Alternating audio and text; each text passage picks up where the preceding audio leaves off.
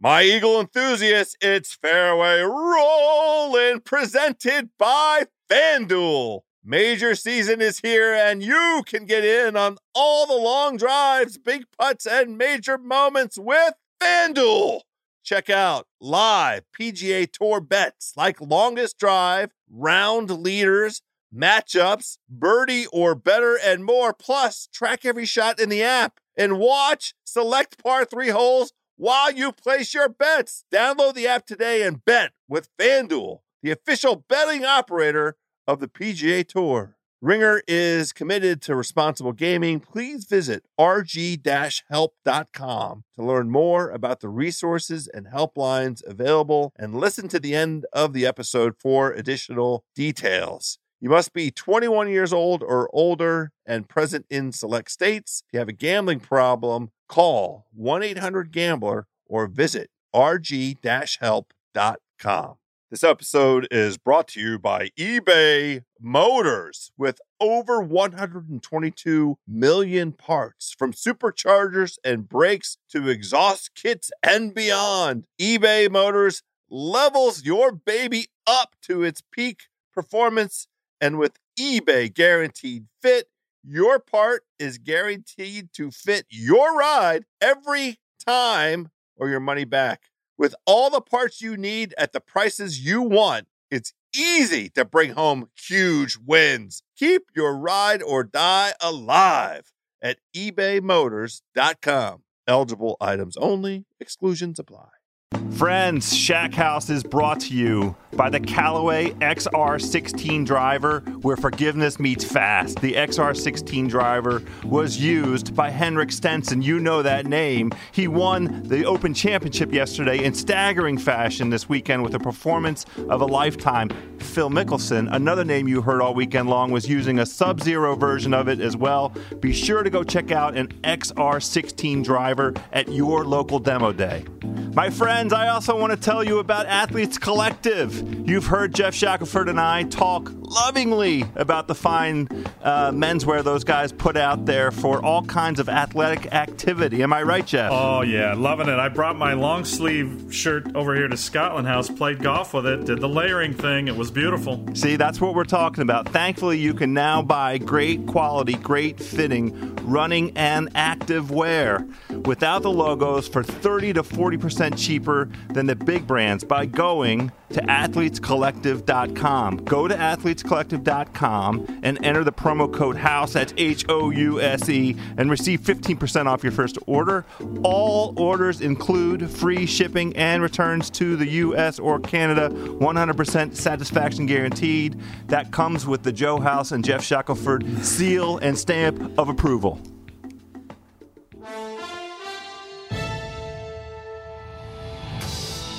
Today on Shack House, an Open Championship for the ages, as Henrik Stenson and Phil Mickelson contested a duel that even Jack Nicklaus says was the best he's ever seen.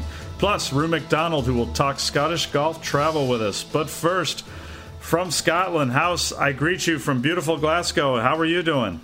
It's your last day in Scotland. It's got to be a sad day, right, Jeff? It is a sad day. In fact, it's very, very sad, House. But I will say... I am looking forward to being reunited with the sun, Mexican food, yes, and something for breakfast other than scrambled eggs, beans, and tomato. But other than that, it's been a wonderful trip here, as always. It's such a beautiful place, great people. They love the game of golf. You never have to be ashamed to love golf here. And then, oh, yeah, by the way, we just had one of the greatest majors of all time, I think. I'm not sure. I mean, it's early in the week, House, but I feel like this is one we're going to have to kind of sit on and ponder. But what those two guys just did at Royal Troon was just really, really special. Yeah, I feel like if Jack Nicklaus has already weighed in, and his view is that yesterday's competition between the two players, because it was just a two-man competition, surpassed what he and Tom Watson did in 77, then that's good enough for me. I'm pretty sure the 18 major winner can have the final say on that matter. Yeah, how about that? He just took to Twitter and threw that out there. He said, what was his line? He said, mentioning Turnberry in 1977, I thought we played great and had a wonderful match. On that day, Tom got me 65-66. Our final round was really good, but theirs was even better. What a great match today. I don't know why he's calling it a match, but whatever Jack says, he's allowed to say. Because that's accurate. It is a match. It was a match yesterday, and what they had going was a match also, don't you think? Yeah, although Phil really downplayed that on Saturday, and even after going through all that, he still kind of downplayed it. Not to be rude to Henrik. It's just that I think he gets so locked into a mindset that it's stroke play and that there are a few holes out there where anything could go wrong. And so he just didn't want to play against the person he was playing against. He wanted to play against the golf course, which is very hard to do when it's just the two of you. So either way, it was I don't begrudge him his point of view that's necessary for his proper mindset and preparation in the way that he wants to tackle it. But for all of us consuming the thing, it was just match play. And the moment that Henrik rolled in that unbelievable 60-footer, 70-footer, I don't know what the actual yardage was, from on 15, I put it in the book. That's it. The match is over. Yeah, but then 16, I was behind the green, and it was just, you couldn't believe when that went in. And then Phil had a really hard putt there, so he did a nice job, just a two-putt. The pin was on a really weird little spot. I doubt you could see it on TV, but 16, then he made it interesting, hitting it over, Henrik did, over in the left rough, and I got to see the lie, and it was not horrible, but it was one where it needed a little bit of care, and he hit a great shot, and then Phil's putt on 16 house for eagle, it just went bumpity bump at the start, and then again, like the putt for 63 that he had earlier in the week, it was just astounding that putt did not go in. I mean, Bones didn't fall over this time, but he did, pretty much show and let everybody know that was just an absolutely painful miss. And Phil muttered a bunch of stuff, walking over to hand the putter to him. And I mean, if that had gone in, the match was, the duel was just incredible, but that would have taken it to even another level. Because the pressure on Henrik to match with that very, it looked very scary, little downhiller. It was. Does he have the same competent stroke? Does he have the same ability to take a couple deep breaths? And, he made it look very easy. Well, it was very, I don't want to use the word nonchalant, but it was, there was nothing extraordinary about his approach to that little knee knocker there. But boy, oh boy, if Phil's could have just, toppled in, that would have been something else. I want to interrupt before we keep going, because you really had one hell of a Forrest Gump tournament this week, Jeff Shackelford.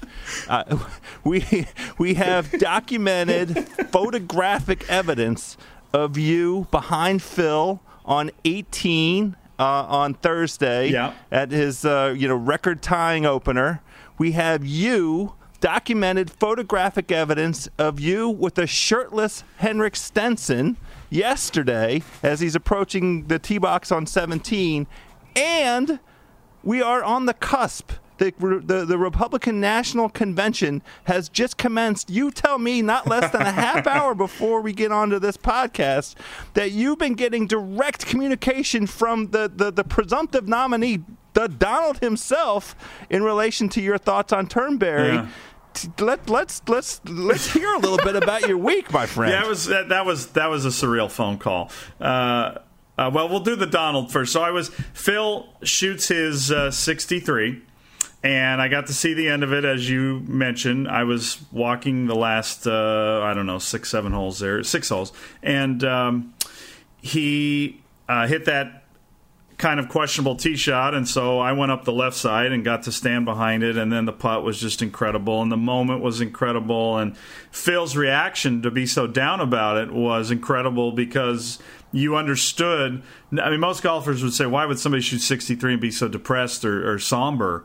And that's because Phil knows history. Phil knows that he had it. He finally was the person. He was going to break this barrier to shoot 62 in a major that 27 other people had shot 63. And so I'm sitting there, and I'm writing for Golf Digest this, and the phone goes off, and it says unknown number. And I just said, well, I thought of one person it might be that is a friend of Phil's calling to take credit for something. And I went, well, I don't want to deal with that. It said unknown. And so I keep banging out my text, and then I look, and there's a long message, and I go, oh, fine, let's see who it is. And I hit play, and it was Mr. Trump, we'll call him, since he is the nominee now. I think the Donald would be disrespectful since it's going to be one of two people. And, yeah, he saw some tweets about Turnberry, and he wanted to talk a little Turnberry. Yeah, so we'll let you go ahead and delve into that a bit more when we're in the speed round, because I know you want to give some thoughts on Turnberry. You got to do the pitch and putt there, and I think you got to play a full 18 there last week, right?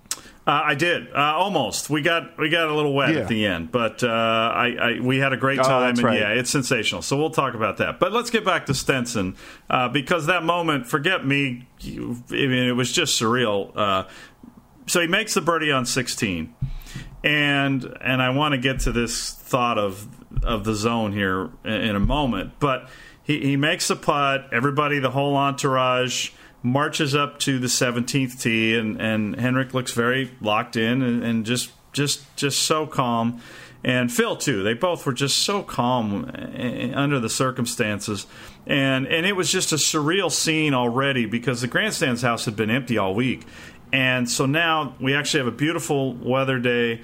The grandstands are full. It looks fake. It looks like a painting when you're on 16 and you see these layered grandstands completely filled, and people clapping almost like a recording. Just a beautiful, beautiful scene. So he marches up to the 17th tee, and I'm standing next to Mark Cannizzaro, the New York Post, right by the scoreboard, and that way we can't block any people. And yeah, we're like 30 yards away, and literally the moment he's on the tee, he just turns around and he starts walking at us. And I thought, oh, he must have to go to the bathroom. It's kind of a weird time, but whatever. And then he just literally keeps walking right at Mark and I.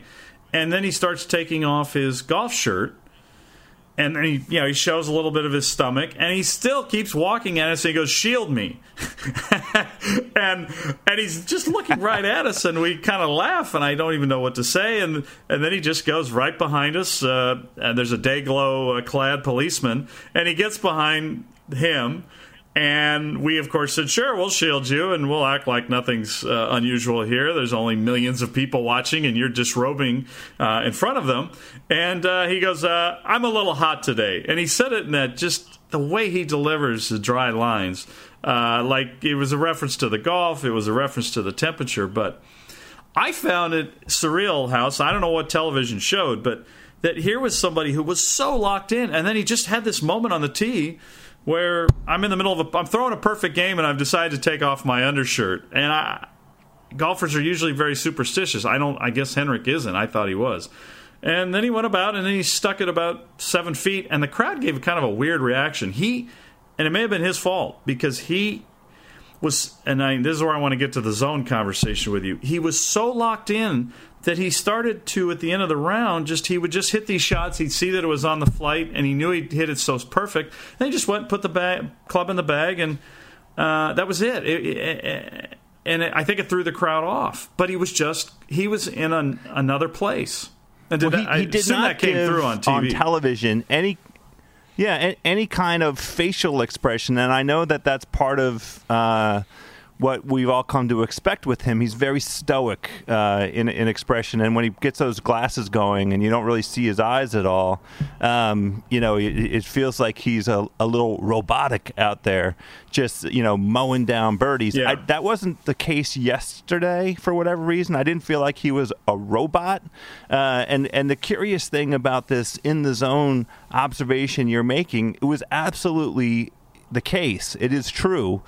So was Phil. Yeah, he was. That's why yesterday was so incredible. Both guys where you don't know whether or not they're feeding off of one another or if they're just each in such a great space themselves. I mean, Phil on one. I had a conversation overnight, Saturday into Sunday, with somebody wondering if Phil could hang in there through all four rounds or whether, 46 years old, across the pond, all that kind of stuff would catch up to him a little bit, like physically. And I said, well, let's watch his swing on the first two holes and see what he does. And on number one, off the tee, perfectly, placed for a small wedge in, and he sticks it. And it's like, well, I like the way Phil's looking right here, and Henrik had a small wobble. Yeah. But as the day went on, both of them were taking driver or three wood in places where, there's a little trepidation, 10, 11, 12. You start getting nervous. Please don't pound one of these off, into the high shrubbery or over the railroad tracks. And they were right down the middle each and every time. It was just an incredible display, right? Yeah, because Phil's tendency has been to go a little bit wayward, and then Henrik's tendency has been to just putt horribly. And so, when they got to 10 and 11, and how those holes are so scary. The 11th is literally an island fairway surrounded by gorse, and the slightest mishit, and you are toast. And so they just went right through those. I mean, Henrik's tee shot on 11 went a little off of where he had wanted to put it, but just it showed just barely. And so you just kept waiting for that moment when one of the two would kind of give in, and then it looked like Phil on 12 might, and then he made another miraculous par 2 days in a row on that hole, and it was just they're both of them. Their rhythm was so good. And it was cold early in the round. It was really, really cold. And then it warmed up as the day went. And that was always sort of what I worried about with Phil was just knowing that he's got some arthritis issues, if that cold would bother him. And it didn't at all. He just looked great. He's so happy here. He so loves links golf. And the people love him. They love him even more today, believe it or not. I mean, that's all they almost talked about him as much as the people I ran into.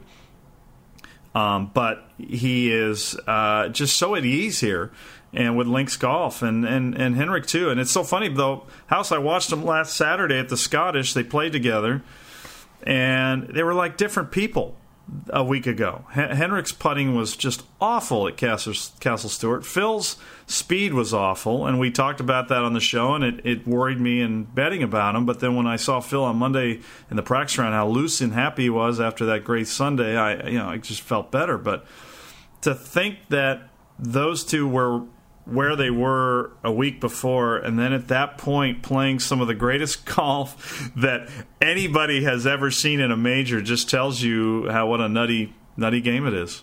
Yeah, I was thrilled by the entire tournament.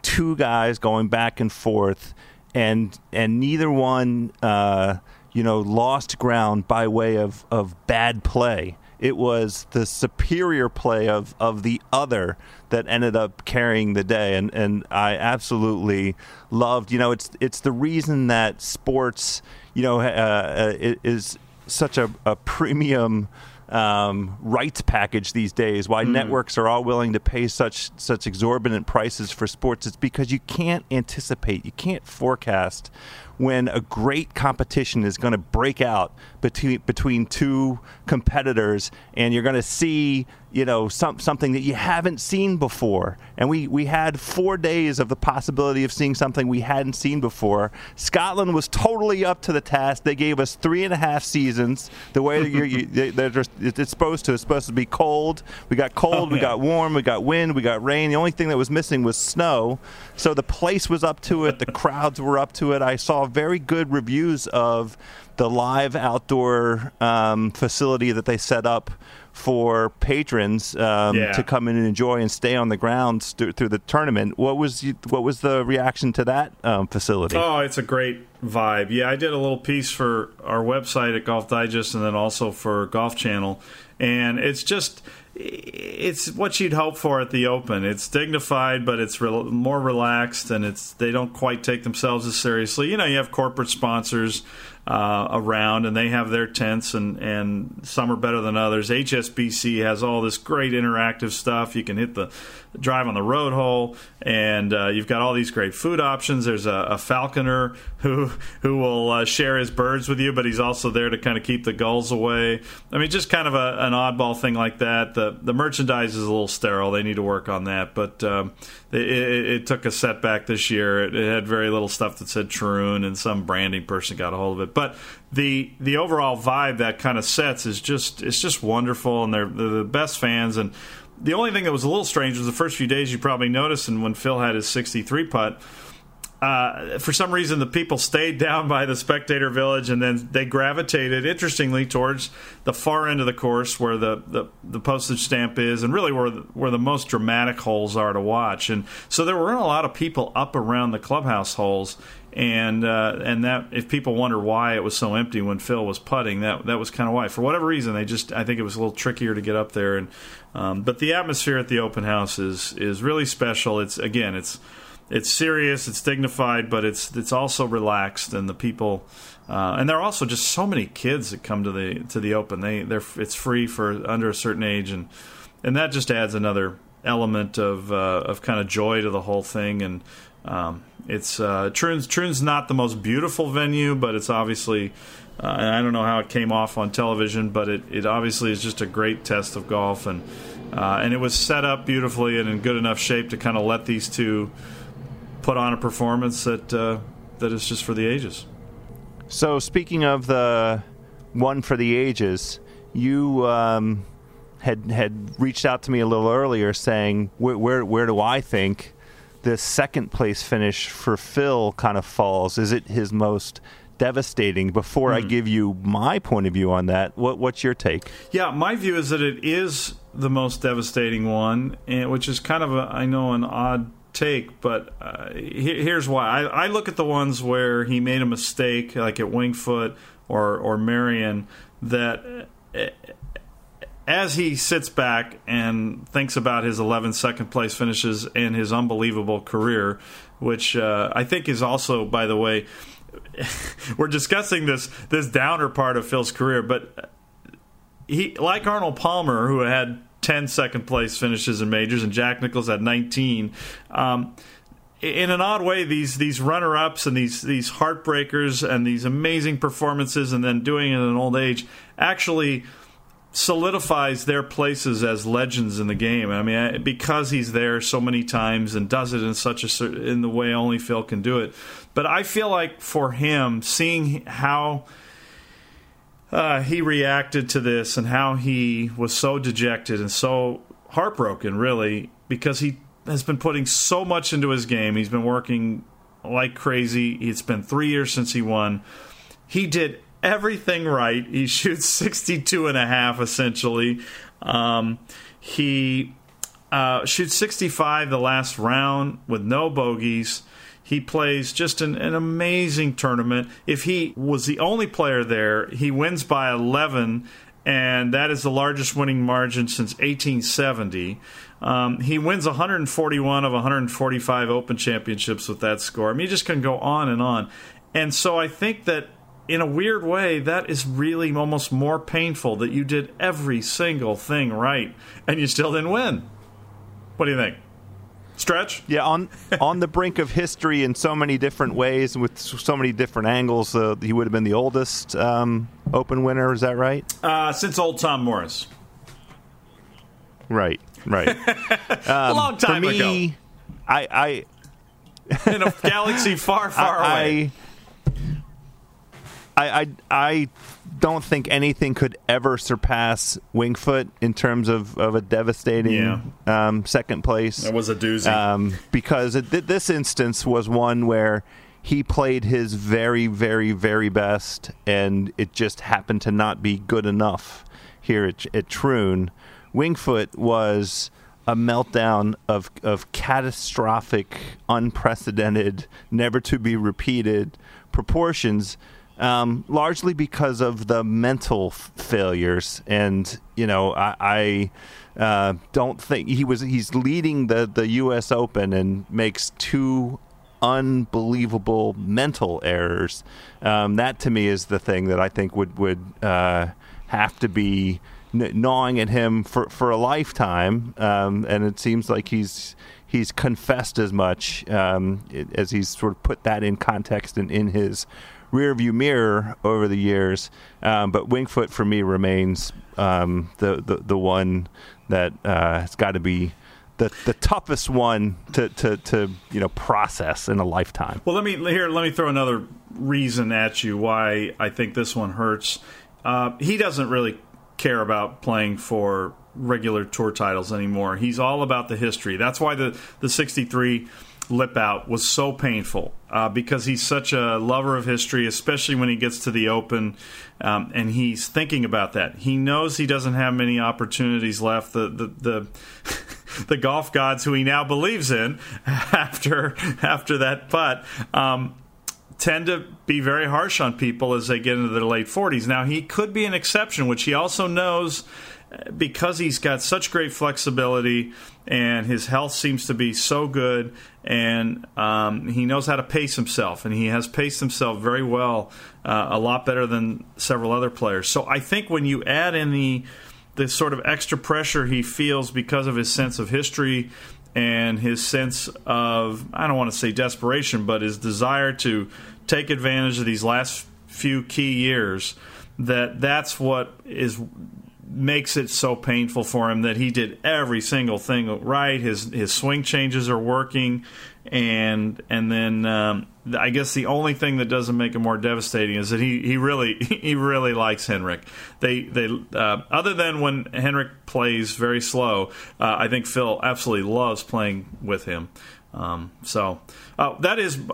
I want to talk about one other thing. It was pretty apparent from their interaction, really starting on Saturday when they played together all day Saturday. And, they in all of the interviews the two of them they talked about, very generously how much they like each other. And I wonder how much of that played into Henrik's ability to get himself into the flow, into the moment, in a groove, and into the zone, as we say, in the same way that we observed with Danny Willett the comfort that he had playing with Lee Westwood at the Masters. In a way, Henrik had the benefit of playing with such a comfortable competitor that was not part of the sort of mental, let's say, bouillabaisse, right? The big soup that's in his head as he's trying to pick out, ingredients and just pull together the best possible performance. He didn't have to worry about the guy that was standing across from him in terms of any intimidation factor or unfamiliarity or anything like that. The mental bouillabaisse, that is one, that is a keeper. If we had show titles for this show, I think that would have to be the show title, House. To your point, though, yes, here's the other thing I wanted to point out before we get to our interview with Rue MacDonald to talk Scottish golf, and before we get to the speed round, which will cover some more about the Open Championship. Henrik was playing, I won't say fast at the Open, but he was playing at a very nice, normal pace. And so to your point about the comfort level, he played with Phil up at Castle Stuart, and then he clearly had found something that was on a level that was just like few golfers have ever found on the final day, or really over 4 days, but especially on the final day of a major. And House, he was just playing very at a very nice clip. I usually don't enjoy watching him play because he's so slow. At Oakmont he was battling a little injury, and he was battling the course. And I think his putting was bothering him, and he was really, really grinding. And he played with Phil there, by the way, as well. And so I think that was just so telling yesterday. And I know TV kind of masks that, although TV showed those guys so much. So it was, I think you kind of detected it, that he was just at a level of comfort there. And players, for whatever reason, House, they like to downplay the importance of a good pairing. But it's nonsense. It absolutely makes all the difference in the world. Yeah, well, speaking of a good pairing, you were there for 2 weeks in Scotland. You got wonderful golf, wonderful distilleries, and you got a chance to sit down and talk with a native, Rue MacDonald, let's get you to that interview. Okay, yeah. Before we do that, House, I just want to say this so people know why we're talking to Rue, if that's all right. He's co-host of the Scottish Golf Podcast with a guy named Graylin Loomis. They're millennials, House. We're bringing millennials into the show here. They're kind of quasi-disruptors because, you know, the travel industry here is really big on tour operators. And these two young guys are trying to say, hey, use the internet, use knowledge, maybe use a tour operator for your first trip. Or you have a huge group, but they're trying to allow people to educate themselves in a fun way and have a great trip of a lifetime to the home of golf. And so that's why I want to have him on the show, because this is such a special place to me, and I know you want to come here and have a great trip, and so I figured it was a great chance to kind of introduce you to Rue through a little 10-minute chat. So here's the chat I had with Rue. Friends, before we get to Rue MacDonald, you've heard us talk about Odyssey putters, the number one putter in golf. Odyssey won the putter count. Let me repeat that. Won the putter count at the Open last week at Royal Troon, and Henrik Stenson used his trusty white hot XG number 7 to make 10 birdies on Sunday en route to a staggering 63 and his first major title. New this year from Odyssey is a full line of White Hot RX putters. These beauties combine the classic White Hot insert feel, beloved by tour players, with an insert feature that provides a better roll. Check these and other putters out, y'all, at odysseygolf.com. Odyssey Golf, the number one putter in golf. Let me also tell you about one of our sponsors, Ring. There's a home burglary every 13 seconds. Most happen in broad daylight, with a potential burglar ringing your doorbell to make sure you're away before they break in. Ring Video Doorbell has been proven to stop burglaries before they happen by allowing you to see and speak to anyone approaching your door using your smartphone. Now, Ring is using their advanced motion detection technology to protect your entire property with the Ring of Security Kit. The kit includes a Ring Video Doorbell for the front door and a Ring stick-up cam, the wireless weatherproof HD camera to keep an eye on other parts of your property. Ring Video Doorbell and stick-up cam both install in minutes, and working together, they provide 24/7 monitoring of your entire home, whether you're in the living room or thousands of miles away. This is something that we have installed at my house here in the DMV. It's very helpful to my wife and her peace of mind when I'm on the road thousands of miles away. For a limited time, Shack House listeners get $50 off the Ring of Security Kit. It's the lowest price anywhere. Go to ring.com/Shack House right now. Join the hundreds of thousands who protect their home with Ring. Ring.com/Shack House for $50 off, friends. That's ring.com/Shack House.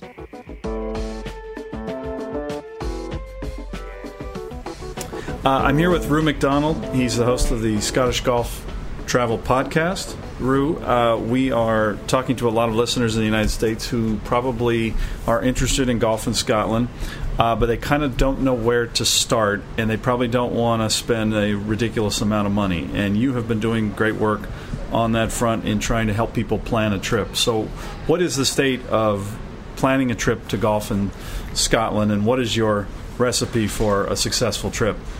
Well, first off, Jeff, I'm a huge fan of Shack House, so it's a pleasure to be here and great to have you in Scotland, somebody who really appreciates the game here and has applied it in much of your work. So, to be fair, the planning of a golf trip is daunting.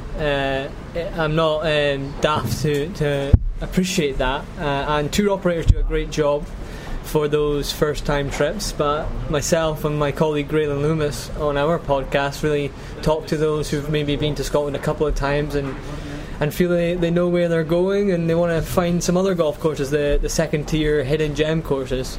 And I think we offer something there that is authentic and hopefully useful and hopefully piques people's interest in discovering some of those courses and experiences. So many people obviously want to check off the name golf courses, and we have been trying to convince them otherwise. And what would be, I guess, the best way to kind of pare it down if, say, somebody got over that need to want to check off the famous places? What regions would we be kind of talking about for people to sort of maybe set up in one area and then just branch out to courses? Give us an idea of what those key regions are. Well, Scotland, first of all, I think you come to Scotland to play the Links Golf product. Right.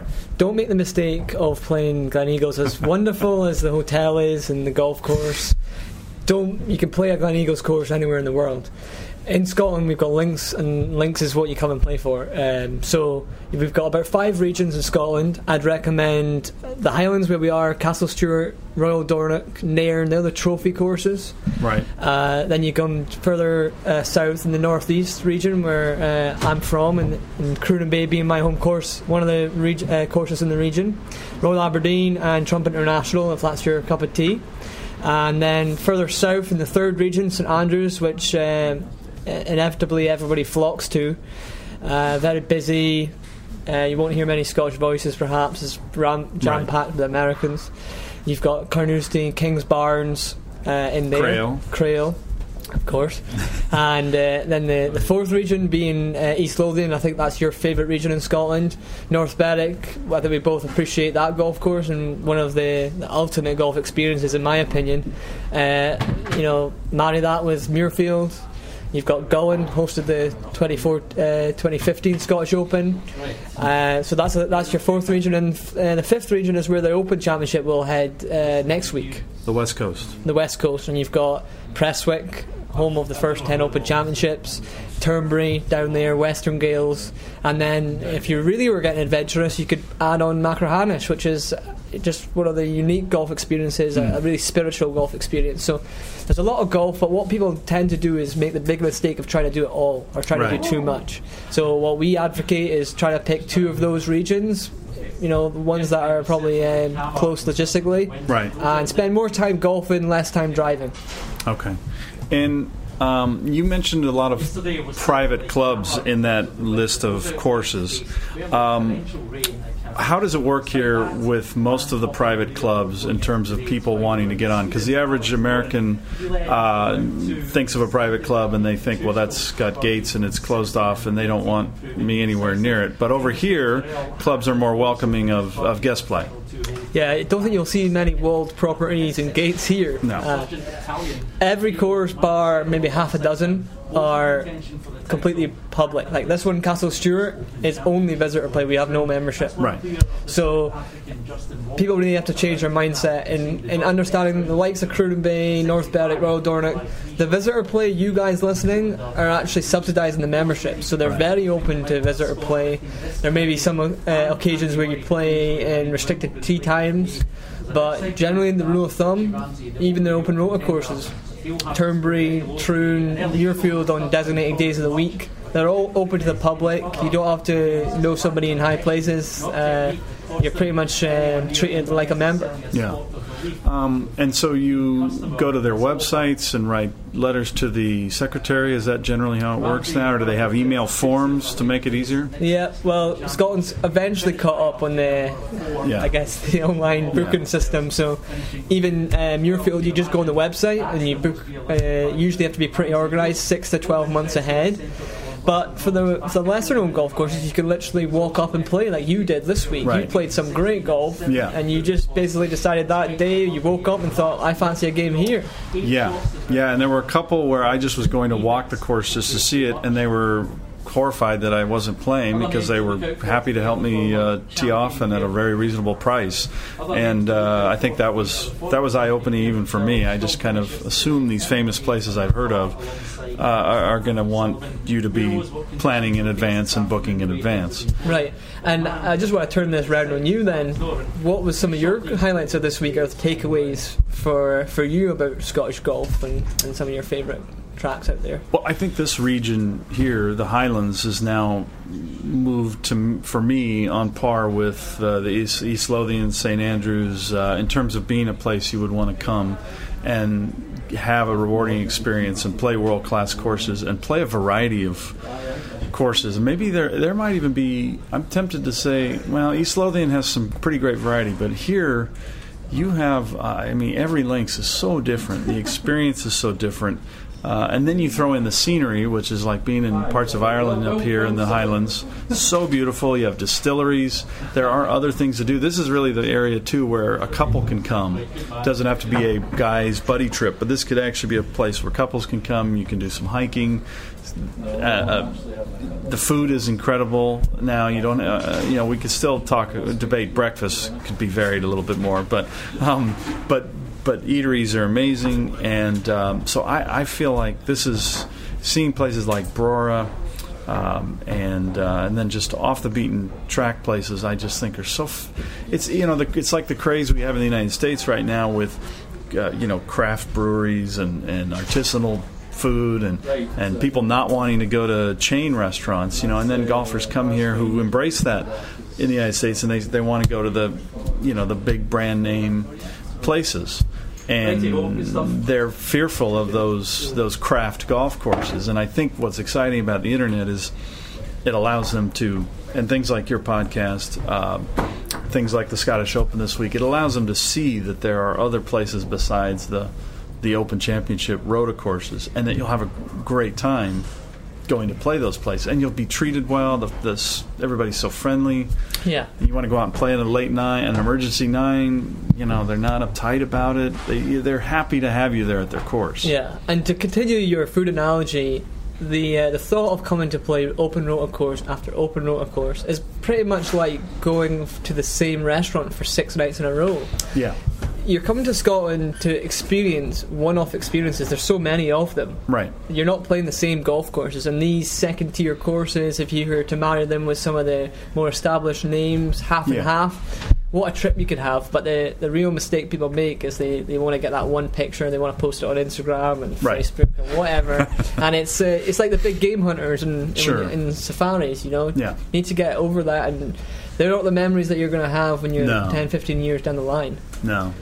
So if people want to kind of start probing around the internet and learning more, they can find you at scottishgolftravel.com? Nope. Oh. scottishgolfpodcast.com. That's right. And Jeff has made his Snapchat debut this week. I'm also on Snapchat. So you can find me on Snapchat, Scottish Golf, Instagram, Scottish Golf Podcast, Twitter, Rue MacDonald, and Scott Golf Podcast. So right across the internet. Okay. And that was a nice plug there. Absolutely, yeah. That's what we wanted. And the podcasts are great because you they're evergreen. They'll hold up well. I listened to a couple of them driving on the trip here and really enjoyed going before I went to certain courses, listening, for instance, to Lauren Rubenstein talking about Dornoch, where he wrote a book and lived for a summer. So it's wonderful that you have those, and people can download those and listen to those while they're driving to kind of get prepared for a course or a region. And you've covered everything from trying to get a tee time in St. Andrews, which is a little confusing, to talking to authors and then just everyday golf nuts who you've heard about who've had a great trip. And so they're very helpful in that regard. Yeah, and like you and House do, I'm fortunate to have a very entertaining and knowledgeable co-host, Graylin Loomis, who actually studied in St Andrews 4 years as an American, and sort of has that angle of things, a different golfing culture perhaps. Me and him just go back and forth on a couple of things, and we're lucky in Scotland that news seems to kind of take over, and there's lots to talk about, whether that be Muirfield or Turnberry or this week at Scottish Open. So I'm not that interesting, but together we get something together and hopefully help hundreds of golf travellers come to Scotland. No, you do a great job. You host the show, you keep it moving, and it's just what people who are trying to plan a trip, and what can be very overwhelming and stressful, but ultimately I think rewarding when you do your own planning.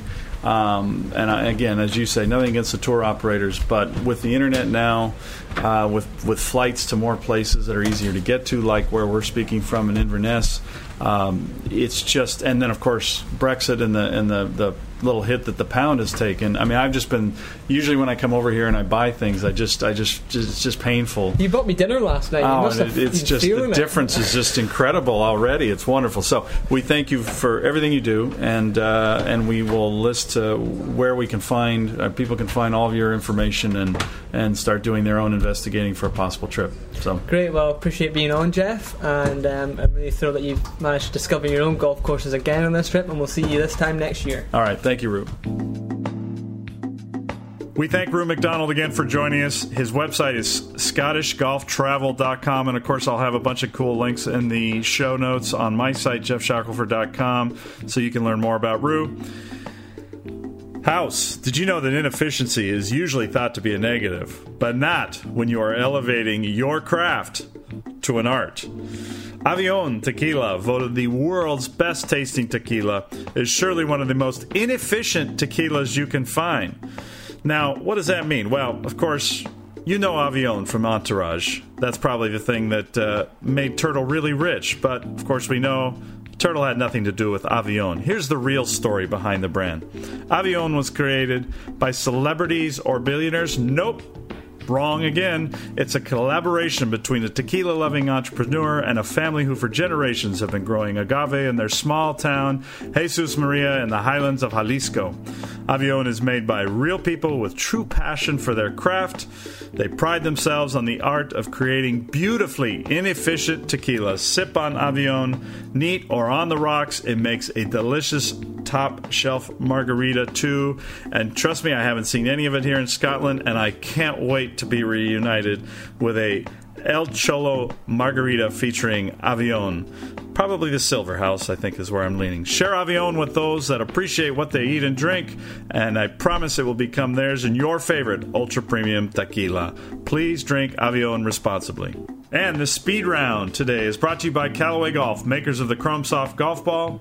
Callaway staffer Phil Mickelson used the Chrome Soft to turn in a second-place finish at Troon this week in a battle for the ages with Henrik Stenson. Chrome Soft brings fast ball speed and incredibly soft feel, two characteristics that did not go hand-in-hand until Callaway developed Chrome Soft's new dual-core technology. Let's use that Chrome Soft Speed House and get through this speed round. How did the NBC coverage look? That's my first question. So the coverage looked great and sounded great. I mean, big, big kudos to NBC for delivering, NBC and the Golf Channel. The one thing that I absolutely loved more than anything else was it was on. It was on forever. It came on in the middle of the night and stayed on till the middle of the day. And I could come in and out because, you know, I wasn't able on Thursday and Friday and even the first portion of Saturday to put my life on hold the way I like to for a major championship and sit down and watch it kind of linearly as it was happening. So I loved the just the sheer volume of hours that NBC and the Golf Channel threw at it. The other thing, there's so many heavy hitters in the broadcast. We had Mike Tirico on last week, and he talked about his enthusiasm for this. It came through. He did an unbelievable job. It was seamless, I felt, in terms of the presentation that he made along with his new colleagues at NBC. He and Dan Hicks did a really beautiful job of setting stuff up. Faraday out on the course was great. Johnny Miller was up to his cantankerous usual. You know, the Rory McIlroy comment set Twitter afire. It was perfect Miller. It was you know, peak Miller. I didn't hear it. Is the way I would put it. So how did he just kind of did he picked on Rory for going to the gym too much? Somebody asked him, you know, what do you think about the state of Rory's game and where he is? And Johnny went right into that gym criticism that, you know, guys too focused on their physical fitness, and they made a point. I mean, Rory was in a pretty form-fitting outfit on Sunday, and they really captured Rory, you know, pecs bulging to go along with the commentary from Johnny, and then Twitter went nuts. The one thing, and it's a big criticism, the difference in terms of the visual of how Fox presented the U.S. Open and your ability to see through the combination of Pro Tracer and the side-by-side ball tracking graphic that they devised and utilized with the Open. Not having that at Troon was a real impediment to enjoying the broadcasts as fully as it could have been enjoyed.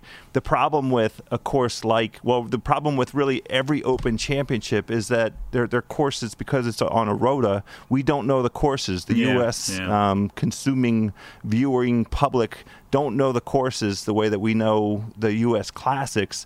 And so you need a roadmap. You need a guide to get around. And you know, they had visuals of the holes, but in real time when you're watching the players play the holes, you need the Pro Tracer and the side-by-side that Fox came up with that went along with it would have been so helpful, would have really taking the broadcast to another level, and that's the big criticism that I have about the coverage. Okay, well, how about you? You didn't get to see any of it, but what did you hear? No, we got to see it, and we could hear it, but it was kind of hard. Like, we have little monitors at our workstations, and you don't want to turn it up too loud. So we have it on the big screen on the right. They put Sky on the left, NBC on the right, and you know they kind of share some World Feed stuff, and then they share some Pro Tracer stuff, and then they also do their own things, and Sky was kept doing instruction, which I'm sure some of our UK listeners are probably just thrilled about that. Like at the worst possible times, you know, leaders on the course, and they're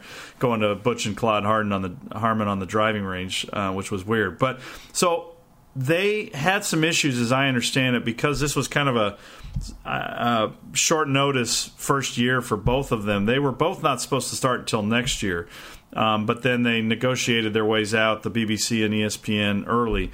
And there were a few times, House, where they actually did do the technology you're talking about. Sky did it more than NBC. But it was explained to me there were some kind of logistical things they didn't anticipate. And so they plan to have that a lot more next year. But you're absolutely right. When you see that split screen with a golfer and then you see the golf hole, especially one like on a links golf course, it's just so key because, you know, an inland course with trees, you can kind of get a sense of what the person's done. But on a links, you've got to have that. And so I think I've posted a couple reviews. That was definitely the consensus of other people. So you were not alone in that department. So it's something they're going to work on. I would say an excellent maiden voyage. And, you know, they set the bar properly high, and next year they add the technology, and I think it'll be could be a pretty incredible broadcast. The thing I like more than anything, I don't mean to repeat myself, and I don't know why other tournaments don't do this, is basically like put it on from the moment the first golfers are off and have it on all the way through, and that's what the combination of NBC plus the Golf Channel was able to pull off. So there was no shortage of coverage. Yeah, it was pretty surreal to arrive at the press center, say goodnight to people in America on email or text or something, and then, you know, finish lunch at the Open and get a message from somebody you'd spoken to before they went to bed. There were some long, long days there and that they have. And for those TV people to be on that many hours, I mean, we're just writers sitting in a press tent and then popping out to watch some golf and eat some free food. Those people, the hours they put in and in the weather they did it in, and to do it as well as they do, I just don't think they ever get enough credit for how difficult that job is, especially the Open Championship. ESPN, those people used to see him at the end of the day. They just looked absolutely shot, but it's so great they do it because it's such a special event. For sure.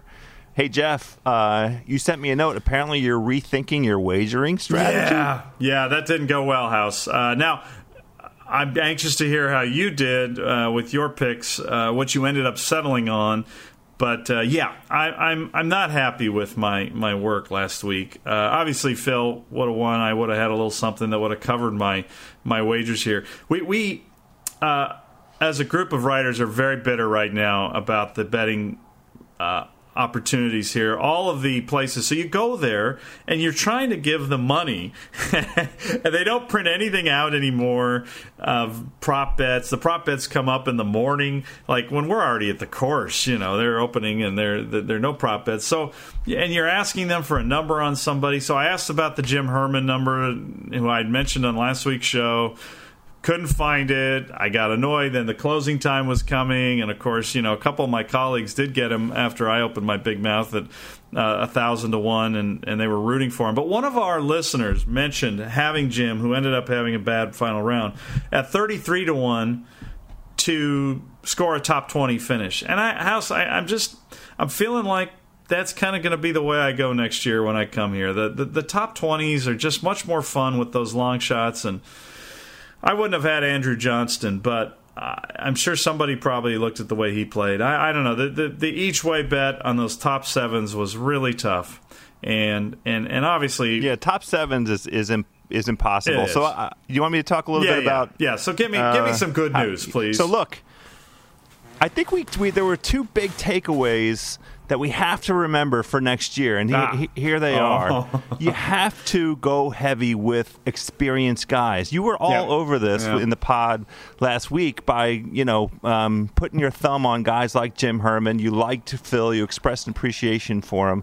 If you look at that, the top 10 there, they were all seasoned guys, and most of them are, or at least half. I don't have the leaderboard open in front of me, 35 years old or older. And we now have two consecutive winners of the Open Championship, 40-year-old guys. Yeah. More than any other tournament, that age and seasoning tends to be a real advantage because of all of the variables that come into play with the Open Championship, the weather being the biggest contender in terms of variables. That's the thing that throws everybody off, and where guys fall in the draw and all that kind of thing. You made these observations about Jim Herman last week and his comfort and his love for Scotland and his comfort of playing in a whole lot of different kinds of conditions. So that's one thing for sure that goes into next year's wagering strategy. The other thing is make sure, and you also made this observation, look at that Scottish Open field. Yeah. Pick some guys that are trending properly off that list, right? Yep. Top four.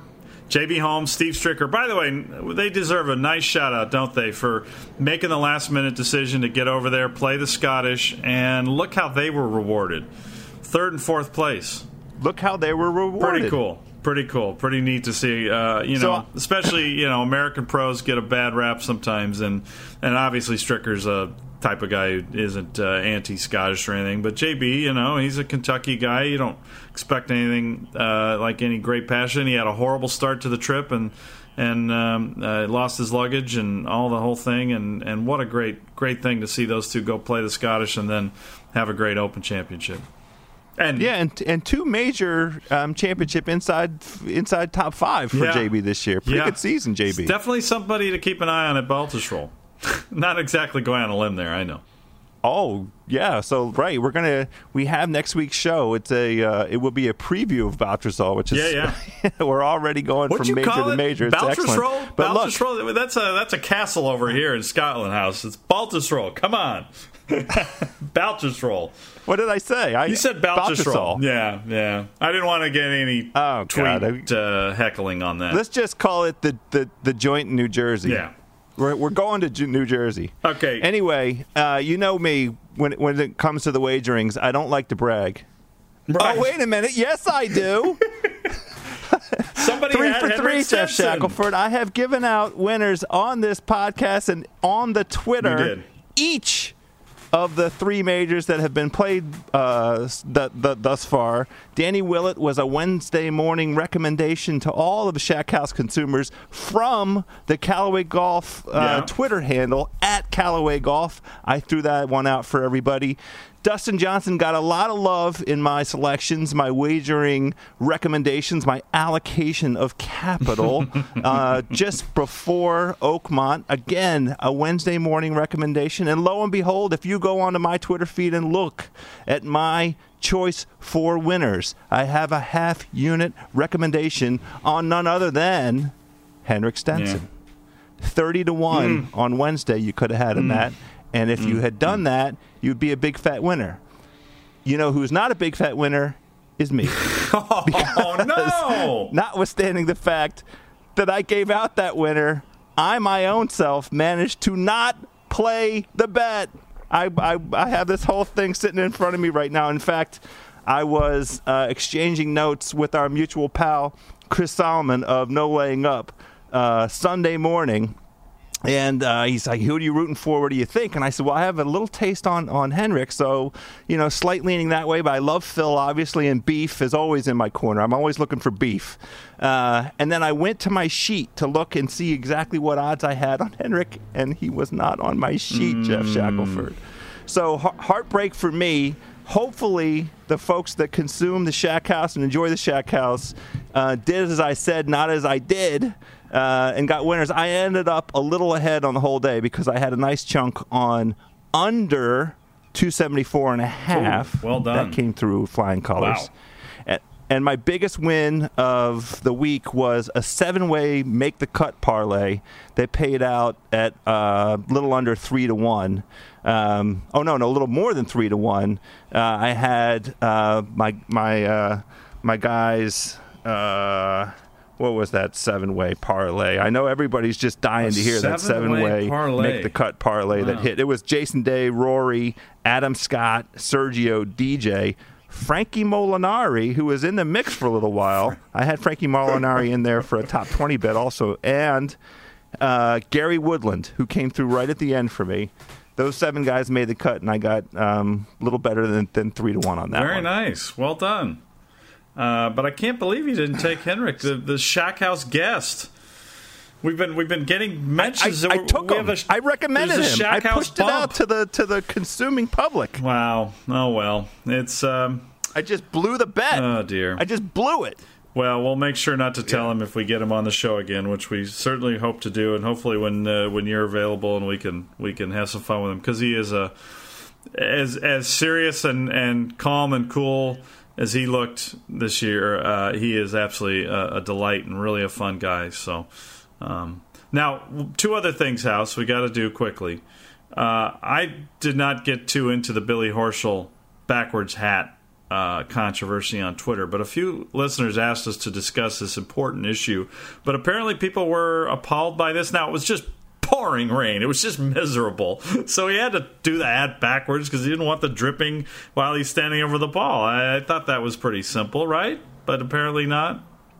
Yeah, this is silly golf indignation. Yeah, it's a problem. By the way, Jim Furyk won at Eastlake on the 18th green. He's standing there making a putt with his hat on backwards. He won the FedEx Championship. Right. Yeah. Calm down, Twitterati. Okay. Just take it down a notch. Yeah, but it does make you worry about the game a little bit when that's sort of cited as something that is a sign of the apocalypse or the sign of disrespect to the links of Royal Troon or something like that.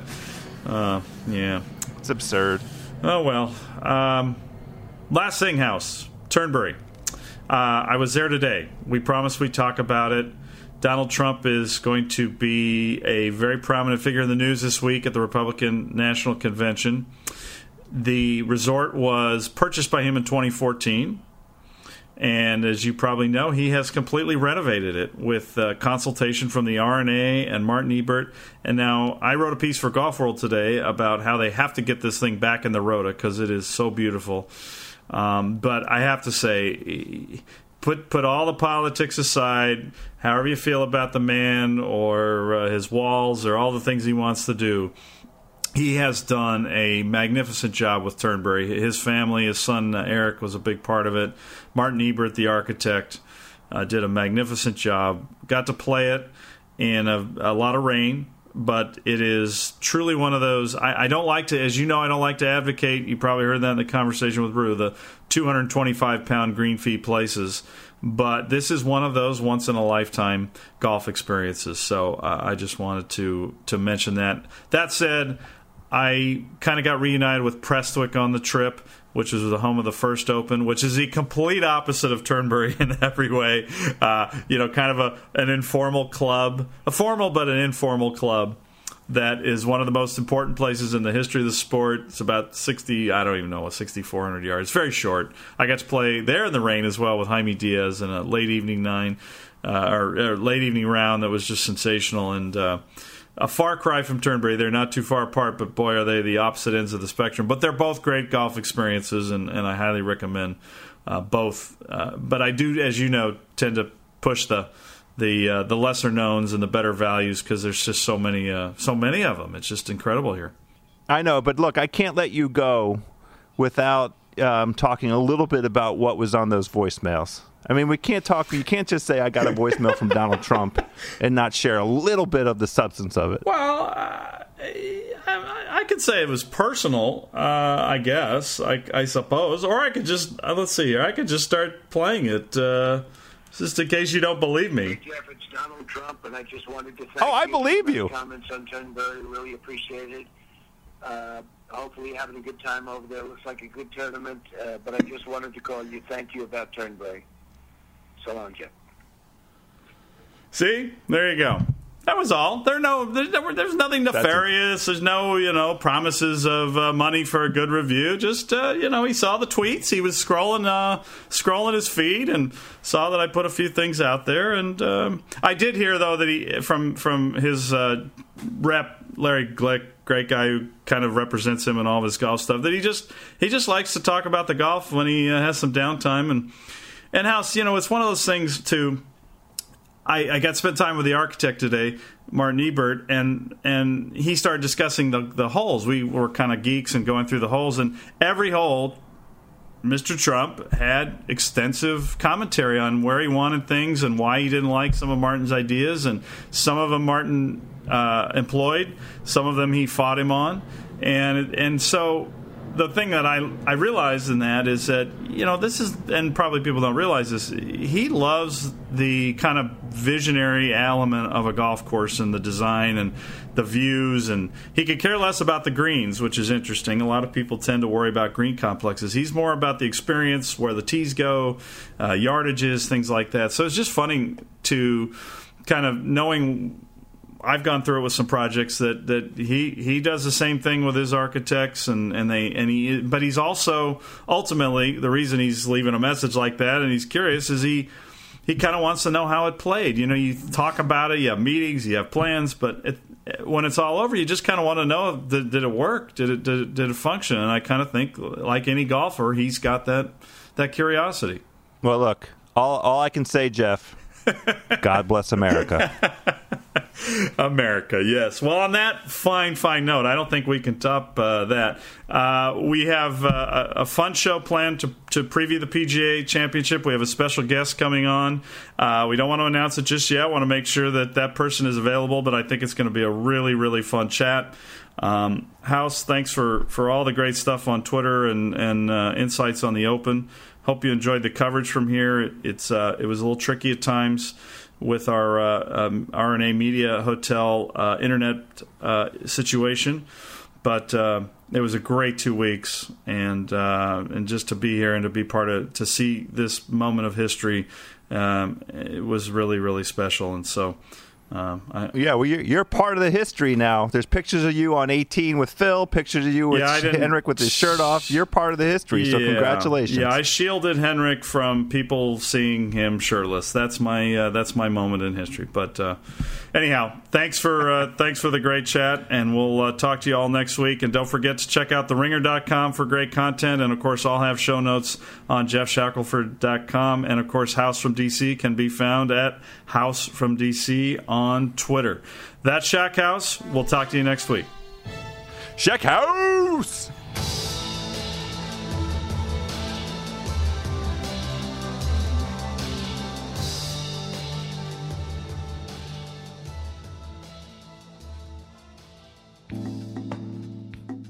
The Team Callaway Collection is a limited run of meticulously curated Callaway and Odyssey branded items that you can only find on CallawayGolf.com. New items are available in the 2016 Team Callaway Collection, including the Odyssey Works Silver Swirl Tie. Oh, House, it's a doozy. If you know any Odyssey fanboys, it's a must. It looks like kind of a secret society tie, but, I guess, Odyssey fanboys could be a secret society. Callaway Collection also includes a new XR16 zip-up hoodie, and don't forget about the Stripe Show t-shirt. Visit CallawayGolf.com/Team Callaway Collection to shop now. Use promo code HOUSE. That's promo code HOUSE in your shopping cart to get 20% off. Offer expires on July 31st. That's CallawayGolf.com, Team Callaway Collection. And Shackhouse was also brought to you today by Avión, which wasn't created by celebrities or billionaires or Turtle. It's a collaboration between a tequila-loving entrepreneur and a family who for generations have been growing agave in their small town of Jesus Maria in the highlands of Jalisco. Thanks again to Avión for sponsoring today's show. It's made by real people with a true passion for their craft. They pride themselves on creating beautifully inefficient tequila, so sip on Avión, neat or on the rocks. It makes a delicious top-shelf margarita, too. Share it with those who appreciate what they eat and drink. I promise it will become theirs and your favorite ultra-premium tequila. I can't wait to have one back in the good old US of A. Please drink Avión responsibly.